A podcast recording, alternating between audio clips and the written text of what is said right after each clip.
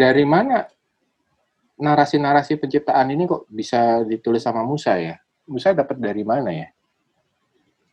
Ini kan sebenarnya ceritanya kan cukup panjang, cukup purba banget.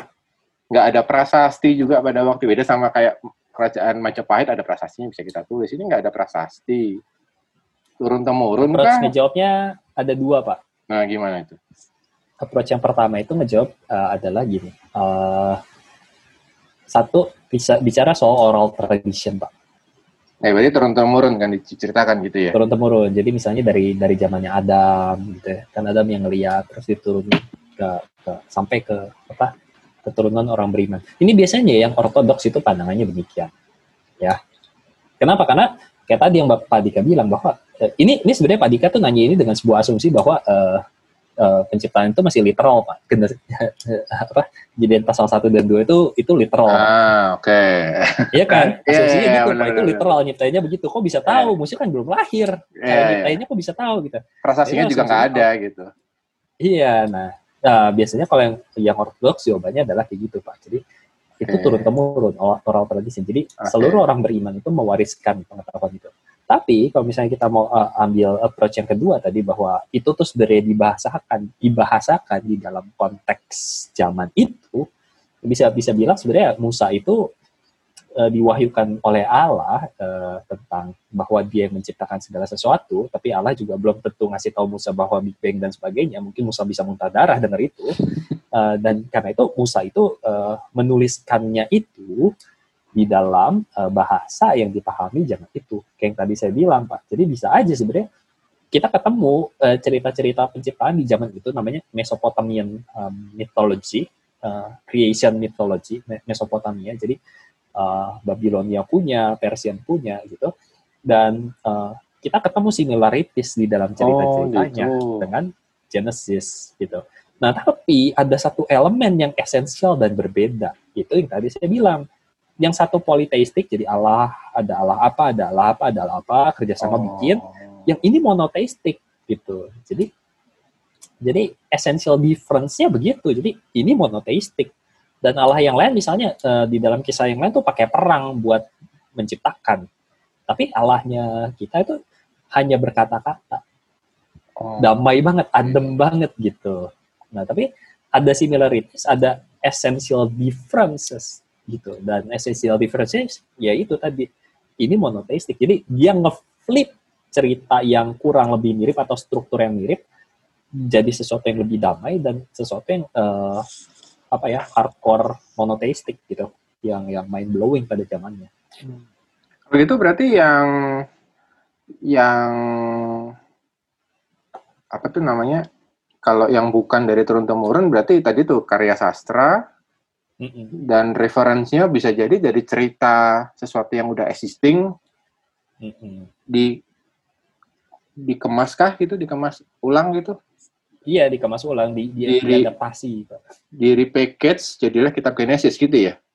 bukan di repackage pak diadaptasi supaya Diadaptasi. tujuannya yang tadi pak karena karena yang tadi pak idenya bahwa kan selama Israel di Mesir itu kan mereka tuh ke expose sama eh, sama politeisme pak kalau misalnya eh, langsung dihantam hardcore monoteisme itu bisa bisa bubar bener boro-boro jadi percaya pak malah jadi jadi nggak percaya dia Mm-mm. Cuman Makanya ini butuh ada butuh ada bridging tadi. Nah, bridgingnya adalah justru karya sastra yang menolong mereka untuk uh, punya ide yang sama tentang penciptaan, tapi di flip ceritanya dengan sesuatu yang essentially different, yaitu tentang uh, monoteisme. Eh, mungkin Bro Yeri dulu ya, Eh, monggo Bro.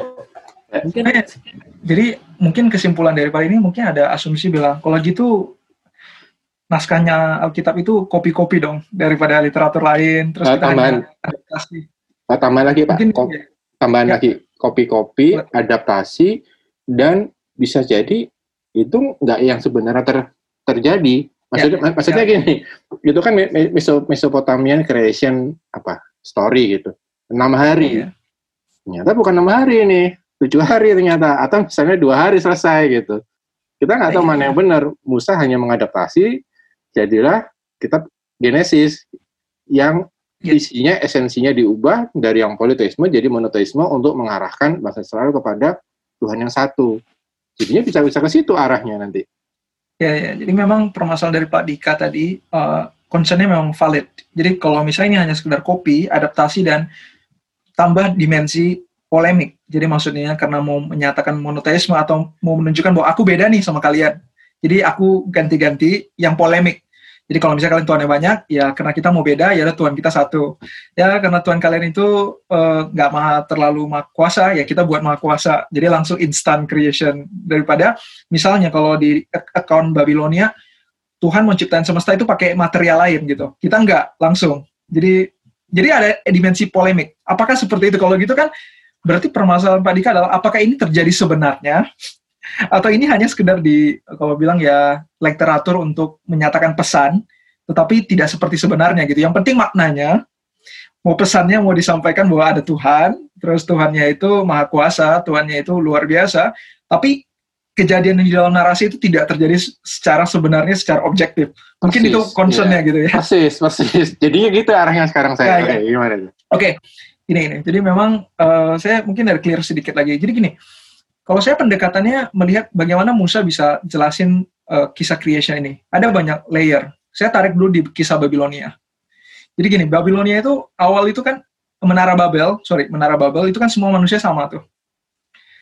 Jadi kalau kita lihat kisah-kisah mereka pasti share cerita yang sama, mungkin cerita Nuh, cerita tentang uh, Allah yang mencipta, itu mungkin masih sama. Tapi ketika Tuhan kacaukan bahasanya kan, mereka pergi tuh ke mana-mana. Ada yang ke, ke Tiongkok mungkin, ada yang pergi ke Persia, ada yang pergi ke mana-mana. Tuhan cerai beraikan di Babel. Maka nggak heran kita akan temukan kita mitos, myth yang sama di segala belahan alam semesta. Misalnya kisah tentang air bah Nuh gitu. Itu ada banyak versi. Baik di Tiongkok, dari mana, dan lain sebagainya. Itu nggak bisa dijelasin secara saintifik.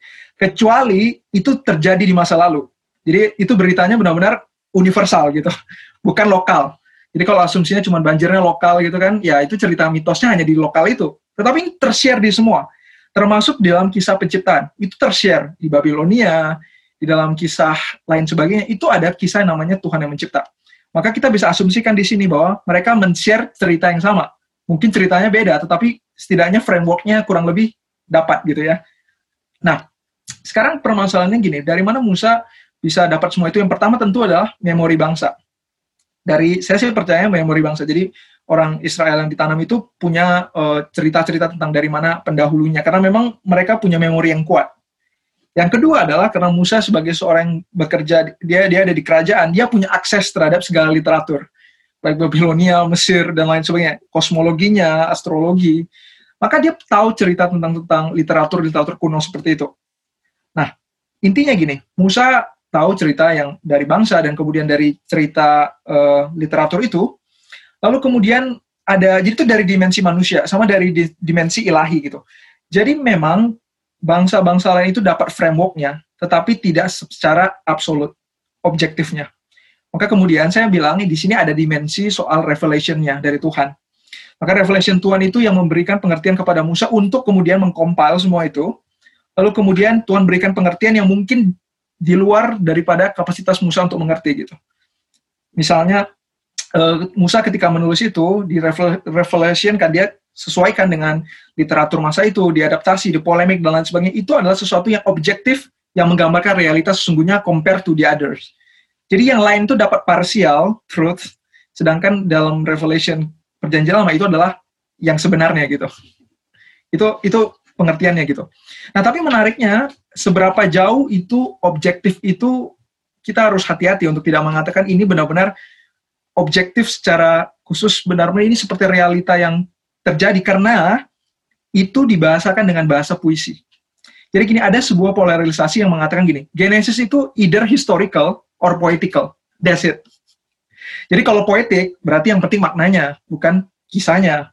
Kalau historical, yang penting ceritanya, bukan uh, maknanya. Jadi yang penting historicalnya gitu. Kalau saya melihat bahwa kita tidak mempolarisasi kedua ini, tetapi saya melihat bahwa poet historical, either historical yang ditulis dengan bahasa puisi, atau puisi yang di, memakai elemen historical gitu. Jadi saya nggak ekstrim dua-duanya gitu. Jadi benar-benar ini cerita ya ngarang-ngarang bebas, poetik dan segala macam hanya untuk menekankan maknanya. Jadi nggak ada grounded in history gitu. Karena saya menariknya gini, kalau ini ceritanya nggak grounded dalam history, itu akan ada problem. Contoh misalnya, creation Adam dan Hawa. kalau Adam dan Hawa itu bukan historical person, hanya sekedar ideal, ada namanya, ada sesuatu yang namanya Adam dan Hawa. Karena Adam sendiri kan artinya humankind gitulah ya. Jadi nggak ada yang namanya historical Adam, yang ada adalah ada manusia pertama, tapi ya itu terlepas lah itu Adam atau siapa gitu. Itu ada ide bahwa something wrong in the past dan Tuhan gonna fix it. Jadi kejadiannya nggak persis seperti itu Adam jatuh, makan buah terlarang dan lain sebagainya. Itu hanya bahasa puisi untuk menggambarkan bahwa there's something wrong in the past that God going to fix it gitu. Tetapi saya bilang ini ada satu problem karena kalau kita lihat di dalam perjanjian baru itu sepertinya Tuhan itu mengaffirm bahwa ini adalah sesuatu yang historical. Adam itu adalah sesuatu yang historical. Hawa itu adalah sesuatu yang historical dan bahkan Rasul Paulus katakan bahwa sebagaimana satu manusia yaitu Adam jatuh, demikian Yesus Kristus satu menyelamatkan gitu. Maka sepertinya komparasi antara Yesus yang historical dan Adam yang historical. Kalau Adam ini cuma satu yang poetik, gambarkan ah, ada manu, ada satu manusia yang mengalami problem yang harus Tuhan fix, yang kita tidak tahu detailnya, maka agak aneh gitu kalau Paulus itu mengcompare sesuatu yang unhistorical dengan Yesus Kristus yang historical gitu. Maka di sini saya mengasumsikan bahwa peristiwa di dalam Genesis itu adalah sesuatu yang historical, tapi ditulis dengan bahasa yang poetik. Jadi dengan historical framework but with a poetic language. Jadi saya nggak masuk dalam ekstrim ini either full poetic atau this is fully historical gitu. Jadi tetap adalah suatu um, pesannya yang utama tetapi di ground di dalam history gitu. Nah ini yang di revelation secara penuh yang berbeda dengan bangsa lain gitu. Jadi bangsa lain itu dapat kurang lebih uh, preparation ya. Event, uh, kalau kita bilang C.S. Lewis pernah ngomong bilang uh, kebenaran Tuhan itu bisa di, Ya, betul. Jadi kebenaran Tuhan itu bisa ditemukan di segala bangsa. Tetapi itu hanya parsial sampai itu disatukan di dalam kebenaran in the in the gospel gitu. Jadi itu baru bisa oh ini yang sebenarnya the real story gitu. Ya kurang lebih seperti itu, Pak. Dikasih ramah supaya orang gampang memahami, Pak. Kurang lebih ya. maksudnya gitu. Jadi ada satu dimensi divine dan juga manusianya gitu, yang gabung gitu. Jadi manusia satu sisi yang Musa yang adaptasi, Musa yang dengar dari kisah bangsa, dan dia diinspirasi oleh Tuhan untuk menyatakan sesuatu yang benar, yang sejati, yang berbeda dengan bangsa-bangsa lain gitu. Yang hanya dapat dari parsial kisah yang dia alami di masa-masa lalunya gitu. Oke, oke, oke. Lagi loading, lagi loading. Oke. Okay. Berarti jadi, maksudnya ya? puisi yang grounded in history itu jadi beneran kejadian. Nah, itu maksud saya. ulang di dalam bahasa puisi. Jadi ini buka posibilitas misalnya Tuhan ciptain uh, misalnya kalau dalam perspektif sains kan asumsinya gini. Uh, Tuhan cip, uh, asumsi sains adalah bumi itu terbentuk setelah ada benda penerang, betul ya? Bumi. Jadi misalnya matahari duluan dan segala macam Big Bang. Big oh iya iya iya iya. Ya. ya. Nah, tapi dalam creation account itu kebalikan, yaitu apa? Tuhan ciptakan heaven and earth dulu baru ada benda penerang dan lain sebagainya. Maka secara urutan kan udah bertentangan dengan sains gitu. Nah, pertanyaannya kita mau pegang yang mana? Kalau orang bilang narasi Genesis itu tidak ada ya hist historical, tidak menggambarkan sains sama sekali, ya udah berarti ini tidak sesuai dengan realita. Itu hanya bahasa puisi sama sekali gitu. Nah, jadi sains yang kita harus pegang soal realita ini. Tapi kalau saya enggak, saya melihat ini adalah dimensi historical, prosesnya itu benar-benar real, maka kalau ini benar maka yang sains itu yang salah gitu. Kalau kalau dari perspektif saya ketika Alkitab itu memang bukan buku sains atau Genesis itu tidak menyatakan uh, sains 101 gitu ya. Tetapi ketika dia mengklaim sains maka ketika itu bertentangan dengan sains maka sainsnya harus diganti gitu.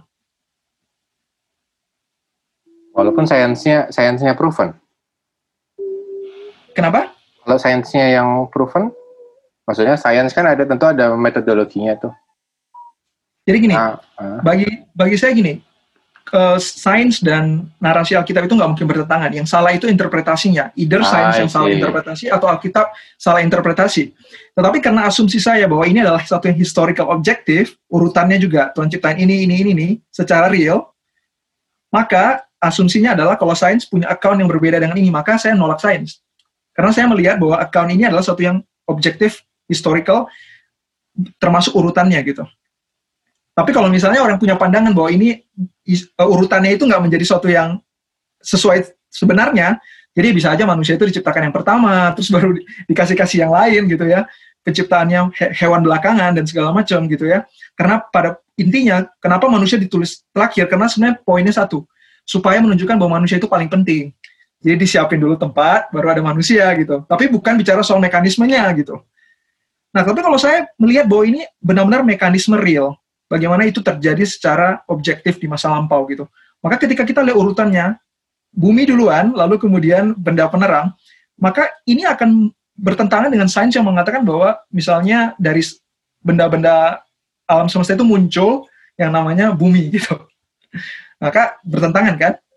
Cuma ada dua posibilitas, either Alkitab ini bukan interpretasinya seperti itu, poetik, atau sains yang salah gitu, interpretasinya gitu. Oke. Okay. Jadi gitu. Jadi saya terbuka pada dua-duanya. Karena gini, Alkitab dan sains itu tidak pernah bertentangan. Yang salah itu interpretasinya. Either yang kita salah baca Alkitab atau kita salah baca sains gitu.